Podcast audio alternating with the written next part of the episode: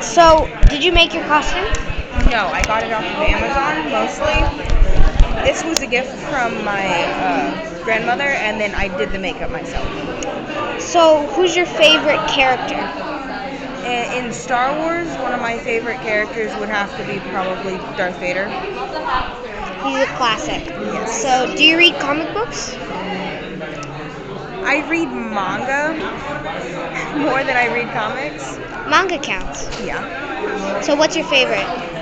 Bungo Stray Dogs. So, do you go to a lot of comic conventions? This is actually my first one. Uh, why do you like costumes? It's fun. Brings out creativity. So, thank you for taking the time to answer these few questions.